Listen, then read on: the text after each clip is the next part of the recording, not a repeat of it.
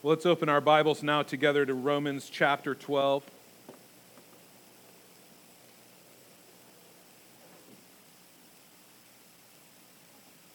For those of you that are sad after two glorious weeks of Joseph and Brad, I'm sorry, but I'm back.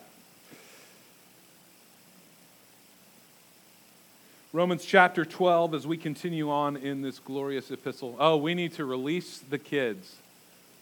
There was panic in the back. Those that are going to the um, to the nursery, that's uh, crawling age kids up through three. Uh, they are heading down right now, just down those stairs and around the corner. Uh, and we want to provide that for you if it is a benefit and blessing to you. But if you have kids that age and you want them to stay with you, then we want you to know that we love your kids and we're on board with that too. Now, Romans chapter twelve. For, for eleven chapters, as we have gone through this book for about two years now with, with holidays, with breaks that we've taken.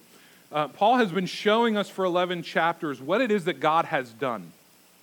He, he has given us incredibly deep theology in Romans chapters one through eleven, meditating on God's gracious and good and perfect plan for the redemption of sinful humans. And now as we come to chapter twelve, verse one, Paul is going to make a transition in this letter with With the first eleven chapters focusing on doctrine and theology, and the final five chapters now focusing more, putting more emphasis on practice, on how we ought to live our lives in light of these truths as Christians. And so Romans chapters one through eleven magnifies God's gracious and good plan in purpose in salvation.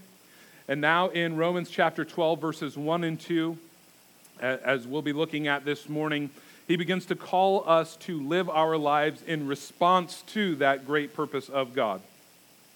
That's what he says is true spiritual worship. So let's turn now to, to God's word in Romans chapter twelve, verse one. Hear the word of the Lord.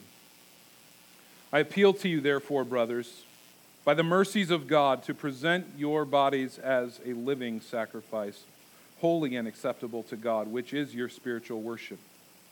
Do not be conformed to this world, but be transformed by the renewal of your mind, that by testing you may discern what is the will of God, what is good and acceptable and perfect. Let's pray together. Almighty God, thank you for your living, supernatural, inerrant word, for this good and pure and perfect gift that you have given to us, that through your Spirit, by your word, we can come to know you.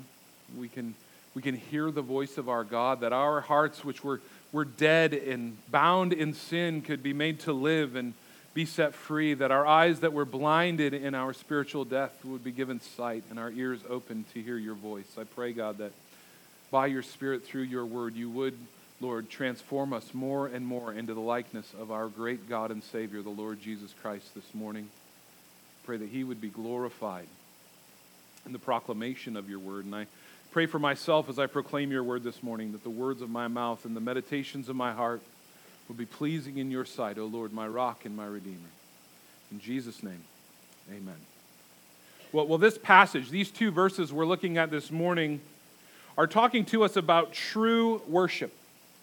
True worship. Worship is, is our response. It is the only right response to God's gracious salvation. But when we say that word worship in, in the context of American Christianity, we usually have a misunderstanding about what worship is. And so you'll often hear Christians make, make statements about worship like this. Well, how was church today? Well, I really didn't like worship.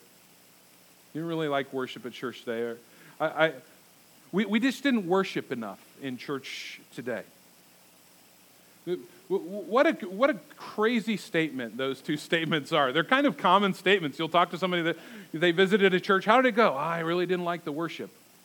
Oh, really? You didn't like it? Were you the object of the worship? Is that why we care whether you liked it or not? But that's how we think. The, the truth is, worship is not music. Music is just one way that we worship. We often use those terms synonymously, but it's not true. So if you don't like the way we sing here, it's not Our worship you have a problem with. You just don't like the style of music that we sing, and you've decided your preference is better than ours. To which we say, we don't care. So four things that this, I'll speak for myself. I don't care. But I'm the one that picks the music, so you're, what are you going to do? Four things this passage teaches us, though, about true worship that we want to zero in on instead of my off-the-cuff rude statements. First is the basis of, of true worship. Why is it that we ought to offer worship to God? Second, the nature of true worship. What, what does it look like? What does biblical worship look like? In the adult Sunday school, just to put another plug in for it this morning, we saw that God doesn't just care that we worship Him, God cares how we worship Him. And He has told us how to worship Him. Third, third is the means of true worship. How can we worship God the way that He wants? And finally, then, the result of true worship. What, is it, what does it produce in us? What's the product of true worship? So look with me at verse number one, in the basis of true worship. I appeal to you, therefore, brothers, by the mercies of God, to present your bodies as a living sacrifice, holy and acceptable to God, which is your spiritual worship. So Paul, again, is making this transition from eleven chapters of deep, weighty theology. The, the, the kind of thing that makes our heads spin, the kind of theology where, you know, the Apostle Peter makes the statement of Paul that Paul says some things that are hard to understand sometimes. It's that kind of theology that, that Paul has been giving to us. And now he makes this transition to discuss Christian living, and he begins that transition with this appeal in these two verses. Present your bodies as a living sacrifice. This, Paul says, is your spiritual worship. Paul here is, is literally referencing a specific act of worship prescribed in the Old Testament, the, the, the, the offering of sacrifice in worship. But here, unlike the Old Testament, instead of offering an animal, we're told to offer our own bodies, not to be killed, but as a living sacrifice. So in the Old Testament, the prescribed form of worship was to kill an animal and offer that as a sacrifice. Paul says, no, you must now live as a living sacrifice. And in our day, this concept of offering our bodies as a living sacrifice to God, nothing could sound crazier to the unbelieving world. Nothing could sound more insane to our culture than this idea. Think of the major issues in our culture today, and they're not so different than the issues have been for all of humanity throughout time, but in our particular context, you can't turn anywhere, you can't watch a commercial, you can't you can't enter into any sphere of the public arena without coming into contact with much discussion about L G B T Q plus issues. It's everywhere we turn. This, this demand for complete and full autonomy. We're surrounded, of course, with the, with the abortion issue that has exploded in the two weeks I was gone with this treasonous act of, of leaking a, a Supreme Court um, discussion about this. There, there is the complete insanity surrounding gender and sexuality that we see in the world around us. What do these things all have in common? It is an obsession with autonomy. It is an obsession with me and my rights and the way I want to define myself and the way I insist that you define me and what I should be allowed to do, regardless of what it does to anyone else. And no one, not even nature, can tell us what to do. But that's the world we live in. And this way of thinking is distinctly un-Christian. It is anti-Christian thinking. The Heidelberg Catechism, question and answer number one. The answer to question number one, what is your one comfort in life and death, is this. My one comfort, both in life and death, is that I am not my own, but belong body and soul and life and death to my faithful Savior, Jesus Christ. That's how Christians think. That's what the new heart produces in us and the new mind that, that God has given us. This, this, this life that He has given us produces this thought. Where does all my comfort lie? It lies in the fact that I belong to God entirely, that I'm not my own. So Paul says we ought to surrender ourselves in that way to God, and this is our spiritual worship. Literally, that word spiritual worship means divinely reasonable service of worship. The, the Greek word for divinely reasonable is logiken, where we get the word logical from.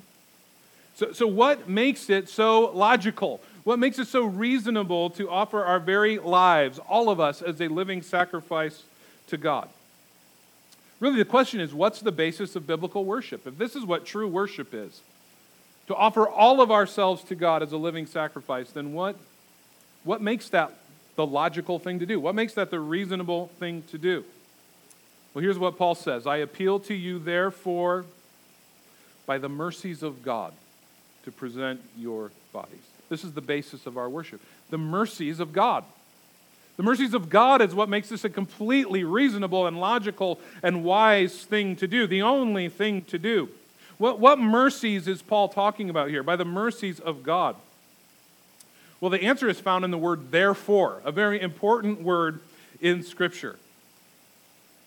It, it serves a very important text in Scripture. You know the old adage, whenever you see the word therefore, you need to figure out what it's there for. It's an important, important word. What, what Paul does in using this word, therefore, is he connects the practical instruction that we're going to get all the way through the book, the rest of the book of Romans, to all that he has said before in these previous eleven chapters. It's a connecting word, connecting what comes after it to what came before it. The theological arguments of eleven chapters is the basis for the practical instruction he's going to give us in the last five chapters. So Paul says, therefore, in light of everything I've just told you about God and his purposes and how he is working in this world that he has made, in light of who God is, in light of all that God has done and is doing, because of everything I have just exhaustively and deeply said for eleven chapters, this is how you must respond. So Paul is not talking about generic mercies here. He's talking about very specific mercies, the things he has just gone to great lengths to, to unfold for us. Not the kind of generic mercies of our vaguely Christian evangelical world, where, where, we, where we think of God's, God's mercies and we hear this statement, we go, yeah, because God's nice all the time and everything just goes great. He's like a big teddy bear in the sky. Because of that, shouldn't we just live for him? No, that's not what Paul's talking about. Paul's talking not, not talking about the, you know, you'll, you'll hear people who, who claim to be Christian and they'll say things like, the God I worship would never have wrath on anyone. Well, Romans has shown us that's a lie. The God I worship loves everyone just the same. Romans has shown us that's a lie. It's not true. It sounds nice.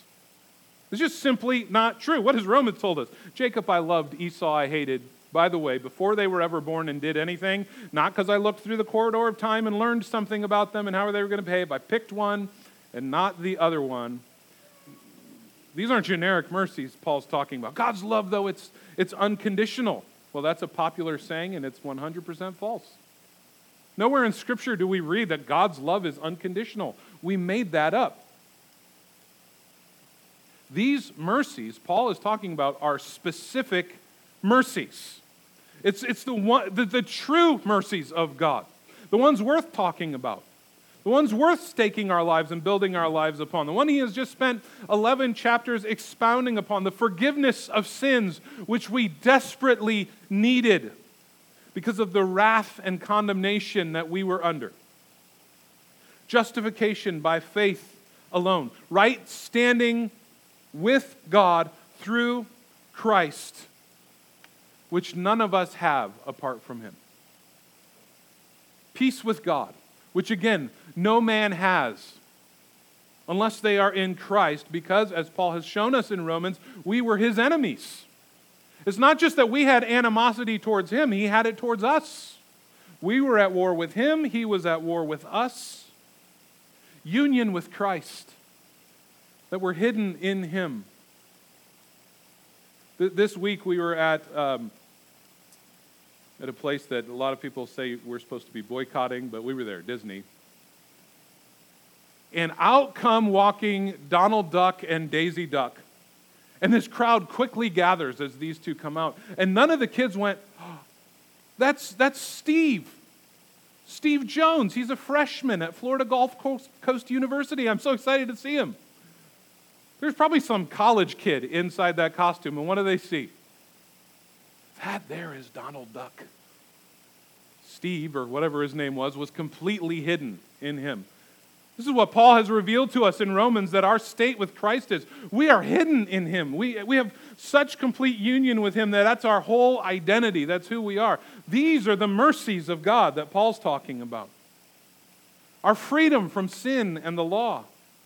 Our adoption as sons with an immeasurable inheritance. The indwelling of the Holy Spirit in us. Election. God's sovereign choosing of his people, not based on anything they have done or will do, but because of the, his own purposes of grace. The promise that God will eternally keep and, and protect those whom he has saved. The cutting off of Israel and the inclusion of the Gentiles. The future salvation of all of God's elect people. The, these, these truths that Paul has been unfolding for us for eleven chapters, Paul now summarizes eleven chapters of deep, sometimes very hard theology with one single word, mercy. He looks back on the pages and pages he has written, which, which Christians will fight over for centuries to come. And we'll continue to fight over until the Lord Jesus returns. And Paul sums it all up with this, mercy. That's what he sees when he looks at this. That's what we ought to see when we look at this as well. And then he says this, in light of these mercies, present your bodies. In light of these mercies, present your bodies. This is the pattern of Paul's teaching, not just in Romans, but his other letters too. He, he moves from what must be believed to what must be done. In other words, orthodoxy precedes orthopraxy. What we, what we believe precedes what we do. Doctrine precedes practice. Practice is just how we are to live in light of these doctrinal truths. In other words, we've said this in the book of Romans a number of times, all of the Bible's do's are really therefore do's. Therefore, in light of this truth, do this. There's, there's an important lesson for us to learn here because much of modern preaching places its emphasis on the pragmatic. The how-tos of Christianity. Here are the do's and here's are the don'ts. Here are the things you ought to be you ought to be doing if you really want to maximize your life and have the best possible life you can have here on this earth. We want practical. We don't want doctrinal and theological, but this is simply getting it backwards. With, with I, I will say, disastrous consequences in the church and in people's lives. We must first ask why before we can ask what or how. We need to know why. But to, to use Paul's language, whatever it is that we do as Christians, we must therefore do. There, there, there, there must be a therefore driving our actions, driving our intentions. If we try to preach Romans chapters twelve through sixteen, before Romans chapters one through eleven, the gospel of grace is distorted into a message of moralism. Here's our whole list of the things we're going to do and not do. We never, we never know why. We never know what's driving it. Christianity becomes perverted into a religion of legalism. Why do so many evangelicals lose their kids when they get into college? It's because they have been taught moralism instead of the true faith. They, they, they, their parents have avoided doctrine and theology because that's boring and people don't like it, and we don't go to churches that emphasize those things. We focus on the practical, and then the kids get to college and they have no solid ground beneath their feet, and they easily slip away when the smartest people they've ever met begin to tell them that what the Bible teaches can't possibly be true. The end result of this is God's truth is not honored, it's distorted.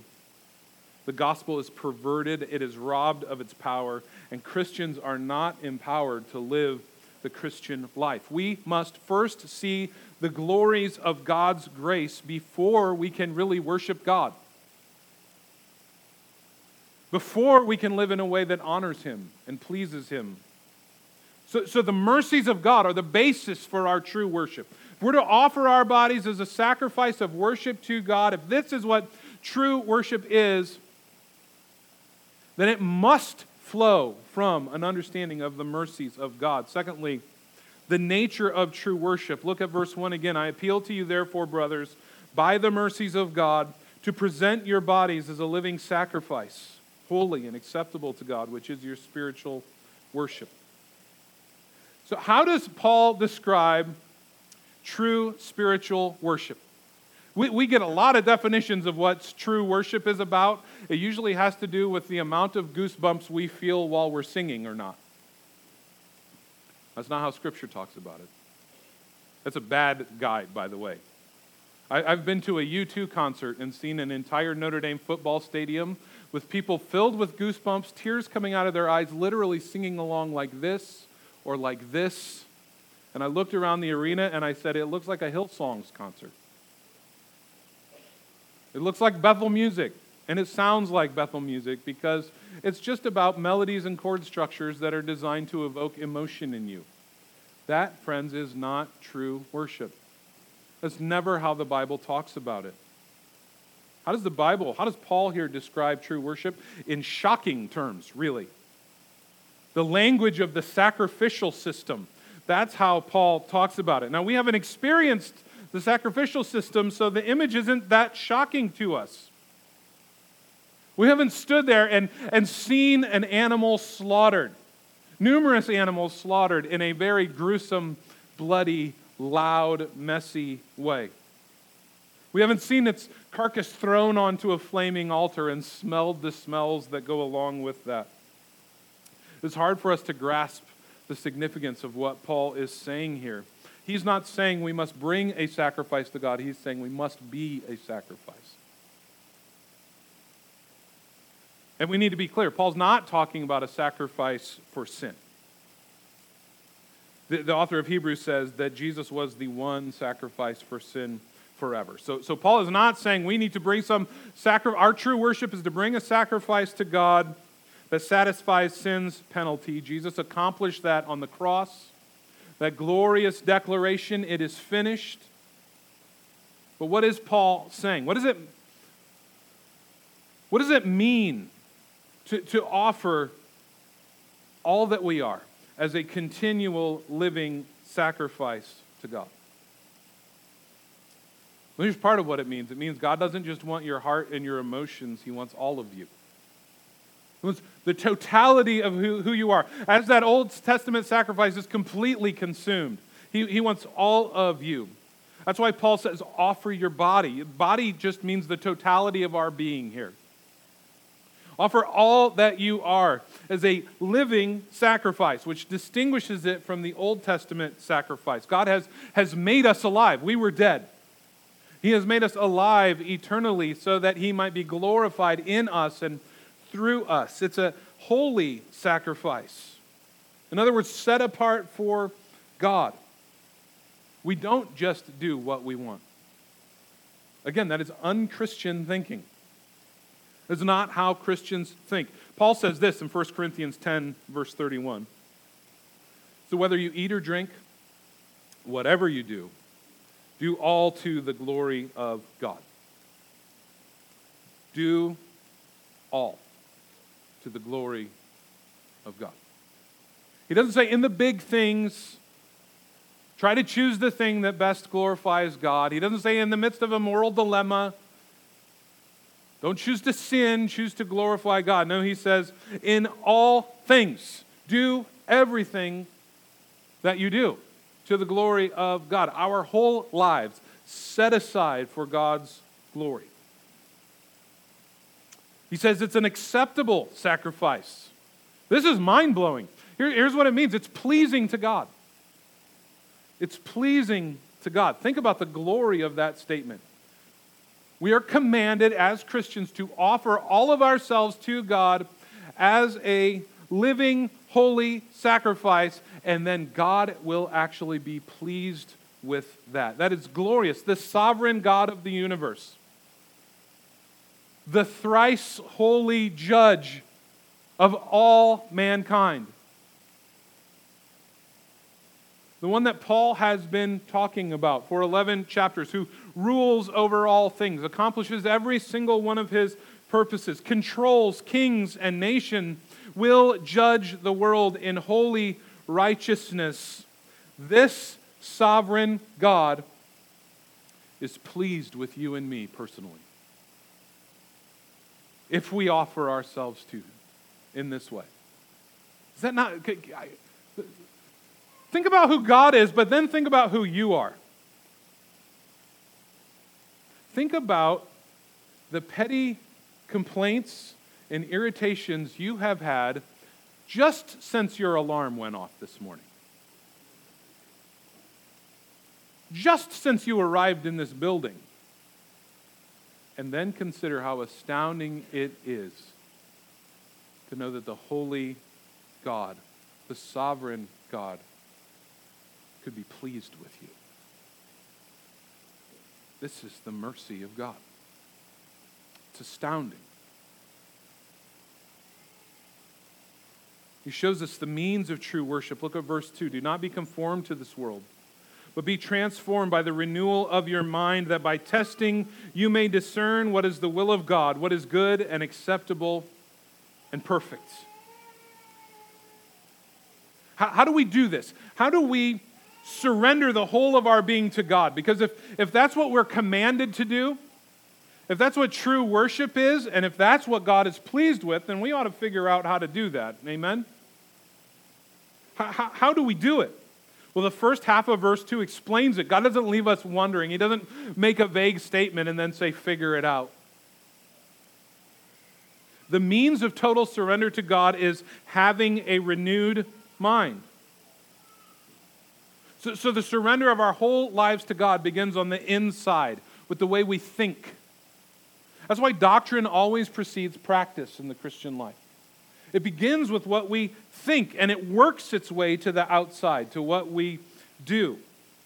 That's why Paul has spent so much time on what we should believe. Before he ever gets around to telling us what we should do. Two-thirds of this book is just telling us up front, this is what you must believe. And then finally in the last third, he tells us, well, and here's what you ought to do. He, he spends eleven chapters un- unpacking deep, rich theology, because that's what motivates and inspires true Christian living. Th- this renewing of the mind involves, we see here, both a negative and a positive aspect to it. The negative, do not be conformed to this world. The positive, be transformed in the renewal of your mind. To, to be conformed is to be pressed into a mold. That, that, that's how you're conformed. It, it is an outward conformity to some sort of external form. But to be transformed is to become something entirely different, to become something entirely new, to, to change the inward reality. And this is the command. Not to be conformed to the world, but be, to be transformed by the renewal of our mind. G K Beale says this, we become like what we worship, either for restoration or for ruin. We become like what we worship. Our, our worship, ju- just meaning the thing that we consider utmost, the thing that we consider the most important, the thing that we think on and, and dwell on and meditate upon, it is always aimed somewhere.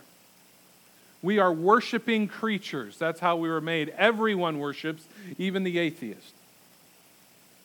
Our worship is always being directed somewhere. And, and Beale says, rightly, it's either aimed at our ruin or it's aimed at our restoration. But it is taking us one of those two places. R- Romans chapter one describes the unbeliever's worship. It is the worship of creation. It is the worship of creature rather than creator. Really, it's the worship of self at its heart. And Paul says that leads to wrath. That worship is on the road to wrath.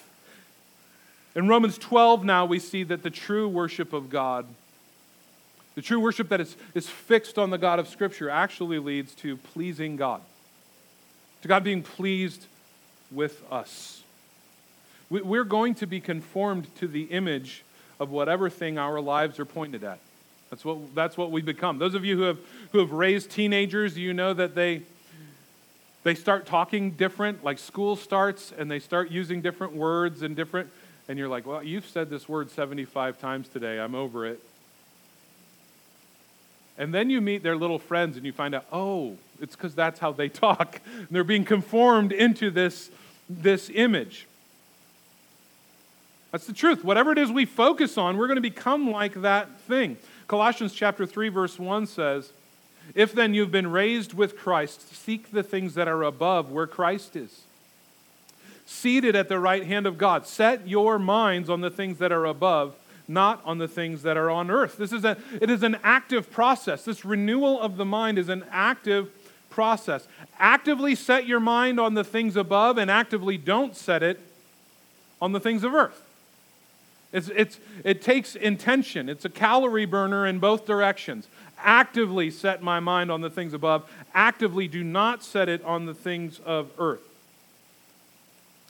We're conformed to the world, to use Paul's language, when we uncritically consume what the world is giving us. When we just uncritically consume what the culture is, is pouring out, it is transforming us. It is changing us to be more like the world. But our minds are transformed when we meditatively digest the Word of God, when we meditate on God, when, when, when we are intentional about that. So the question we must consider when Paul says something like this is, what direction am I pointed? What direction is my life pointed in? Am I doing this? Am I actively setting my mind on the things above, or am I consumed with the things of this earth? Are, are you consistently reading the Word of God? Studying God's Word? Are you meditating on God's truth? Christian meditation is not to empty our mind. That's Eastern meditation. Try not to think of anything at all and just let it all flow in and out. That is not a good idea. Christian meditation is not to empty our minds, it's to stuff them full.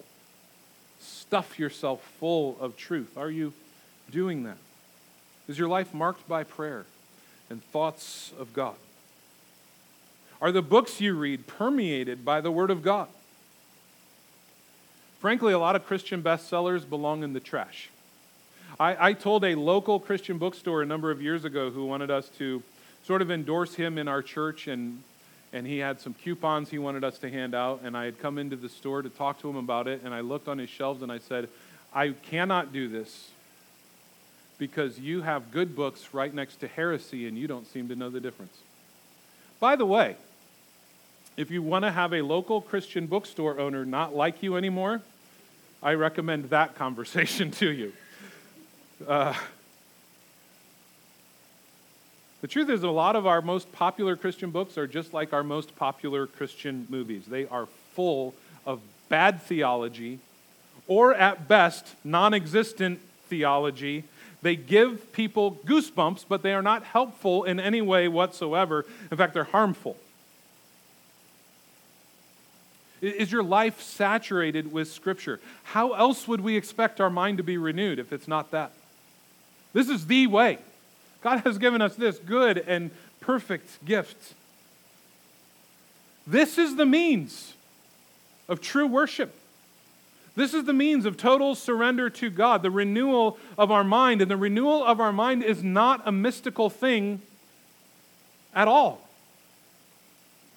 You can figure this out. If you look at how you're spending your time,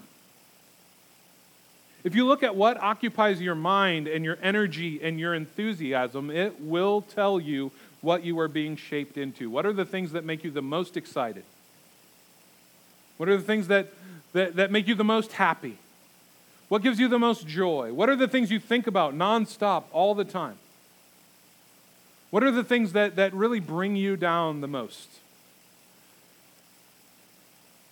These are questions that will actually show you what your life is pointing at. These will show you that what it is that you truly worship. And it'll tell you what you are being shaped into. But it's not enough to just hear and read the Bible. If it does not change our minds, if it does not conform our mind, We need more than just to hear the words of Scripture and to read the words of Scripture. We need to have our, our mind transformed by them. So here's a good question to ask yourself. Does my mind ever get changed by my reading of Scripture? I don't care if you're eighty-five years old or eight years old. Does your mind ever get changed by the reading of Scripture, by your study of Scripture? Or do I simply go to Scripture to look for confirmation of what I already believe or what I really want to believe to be true? We must allow the Word of God to confront us. We must allow the Word of God to change us. If the Bible says that something is true, even if every other single person in the entire world denies it, the Bible is not wrong. They are wrong. Every person on earth would be wrong in that case, but not Scripture.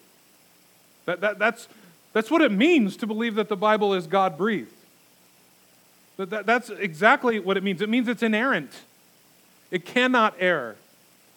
It's infallible. There, there is no flaw in it. It is good. It is beautiful. It is pure.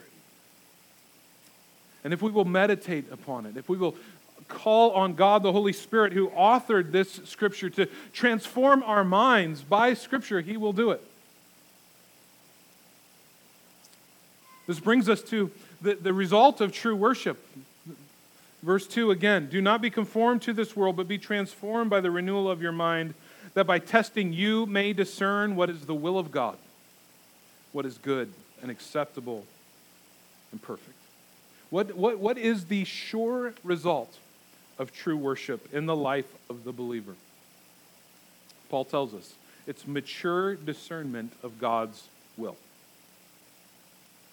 The Christian who commits their whole being to God based on a profound awareness of His mercies, whose mind is being continually renewed through meditation on God's Word, will have an increasing ability to recognize God's will, that which is, Paul says here, good and acceptable and perfect.